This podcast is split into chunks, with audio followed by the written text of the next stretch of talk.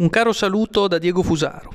Eravamo stati indotti per un attimo a sostenere, a pensare o anche solo a sperare che il dottor Andrea Crisanti si fosse liberato dal gioco del verbo unico terapeuticamente corretto. L'abbiamo pensato quando disse non molte settimane addietro che eh, non si sarebbe vaccinato a gennaio perché non era ancora chiaro cosa fosse realmente questo vaccino. Ebbene, eh, l'abbiamo visto poi nelle settimane successive, dopo che si era sollevata una bufera contro di lui, rientrare rapidamente nel recinto del nuovo ordine mentale terapeuticamente corretto. Prova ne oltretutto che in questi giorni, secondo quanto riportato da ADN Kronos, ha proposto addirittura il sussidio per mascherina FP, FFP2.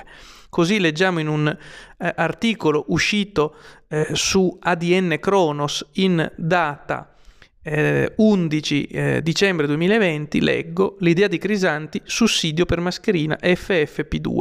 Con tutti i soldi che abbiamo speso, ma perché non facciamo un sussidio per la mascherina FFP2 che in alcuni contesti andrebbe indossata? è la questione sollevata dal virologo Andrea Crisanti nel corso di un intervento a eh, Rai Radio 1 nella trasmissione detta Un giorno da pecora, dove eh, non mi è chiaro io che non sento la trasmissione, se faccia riferimento ai pecoroni che si adeguano al nuovo ordine terapeuticamente corretto, cioè agli italiani che subiscono in silenzio, o se siano altre le pecore a cui si riferisce la trasmissione. Ad ogni modo, Dice ancora Crisanti, la mascherina chirurgica funziona molto bene. È chiaro che in posti estremamente affollati in cui si sta uno appiccicato all'altro, come l'autobus o i vagoni della metropolitana, forse sarebbe bene indossare la FFP2 perché si è più a rischio.